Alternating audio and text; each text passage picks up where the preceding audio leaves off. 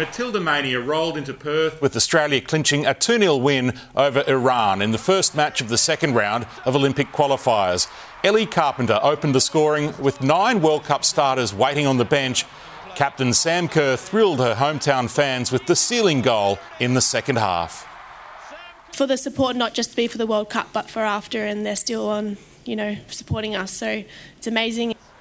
Just the beginning of what's to come, 65,000 will fill Optus Stadium for their next qualifier against the Philippines on Sunday.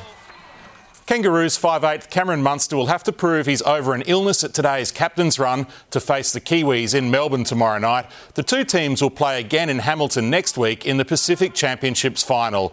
ARLC chairman Peter V'landys used his appearance at a state dinner hosted by US President Joe Biden in Washington to promote the NRL as Australia's number one sport.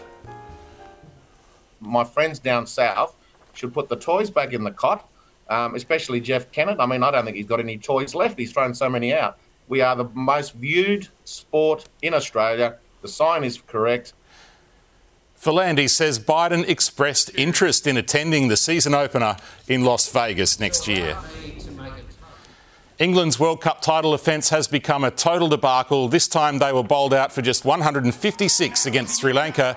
Playing in his fourth World Cup, veteran all rounder Angelo Mathews starred in his return game with a run out and two wickets. The run out of Adil Rashid summed up England's tournament.